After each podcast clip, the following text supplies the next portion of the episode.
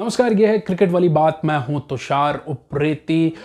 और जैसे जैसे नज़दीक आ रहा है भारत और पाकिस्तान का टी ट्वेंटी में, वर्ल्ड कप में मुकाबला वैसे वैसे दिलों की धड़कनें बढ़ती जा रही है। एक तरफ़ है भारत, जिसने जीत लिए अपने दोनों ही वार्म अप मुकाबले। पहले मुकाबले में इंग्लैंड को बुरी तरह से भारत ने पटका और दूसरे मुकाबले में ऑस्ट्रेलिया की गेंदबाजी के परखच्चे उड़ा दिए। तो पहले मुकाबले में जहाँ सवाल उठाया जा रहा था भुवनेश्वर कुमार की गेंदबाजी पे, उनकी काबिलियत पे तो दूसरे मुकाबले में भुवी ने ज़बरदस्त कम करके ये साबित कर दिया कि क्यों उन्हें इस दल का हिस्सा होना चाहिए। हालाँकि समस्या अभी भी बरकरार है कि हार्दिक पांड्या गेंदबाजी करेंगे या नहीं, या उनके स्थान पर कोई और खेलेगा।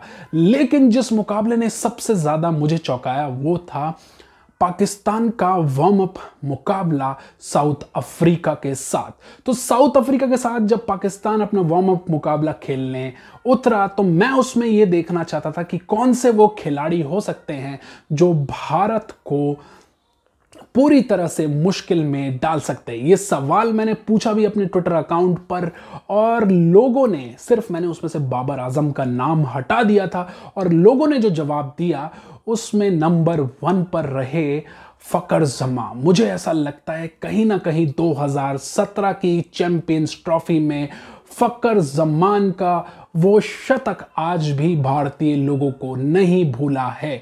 उन्हें जो एक जीवन दान मिला था नो बॉल के चलते और उसके बाद जिस किस्म की उन्होंने बल्लेबाजी की थी और मैच पूरी तरह से भारत के हाथों से खींच निकाला था, उस वजह से अभी भी फकर जमान को हर कोई बहुत ही घातक बल्लेबाजों में से एक गिनता है।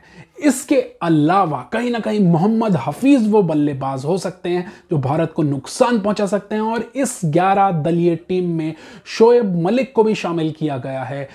क्योंकि कप्तान बाबर आज़म चाहते थे कि वो मुकाबला खेले, क्योंकि भारत के खिलाफ उनका रिकॉर्ड, उनका एक्सपीरियंस बेहद काम में आता है। लेकिन गेंदबाजी की जहाँ तक बात करें तो कहीं ना कहीं शादाब जो हैं वो बहुत ही अच्छे स्पिन गेंदबाज है और उन्हें पढ़ना कई बार। हमने देखा है कि भारतीय बल्लेबाजों के लिए मुश्किल हो जाता है। शाहीन अफरीदी लंबे कद के हैं, बहुत ही तेज गेंद करते हैं, बहुत ज़्यादा खेला नहीं है भारतीय बल्लेबाजों ने, लेकिन उम्मीद यही करते हैं कि मुकाबला जो भी होगा, भारत और पाकिस्तान का फाइनल ये जो मुकाबला होगा, वो बेहद कांटे का मुकाबला होगा। कोई भी टीम कमतर नहीं खेले और एक तरफा मुकाबला ना तो भारतीय दर्शक देखना चाहते हैं और ना ही पाकिस्तानी दर्शकों को इस बात की उम्मीद होगी कि एक तरफा मुकाबला, कांटे का मुकाबला हो, जोरदार मुकाबला हो, जैसा कि एड्स चल रहे हैं मौका मौका, पाकिस्तानी टीम के पास एक तरफ़ कहीं ना कहीं चांस है भारतीय टीम को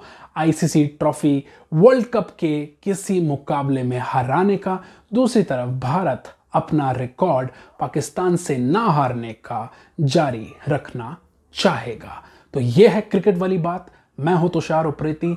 मुकाबला और उससे जुड़ी नई नई अपडेट्स के साथ शामिल होते रहेंगे। धन्यवाद।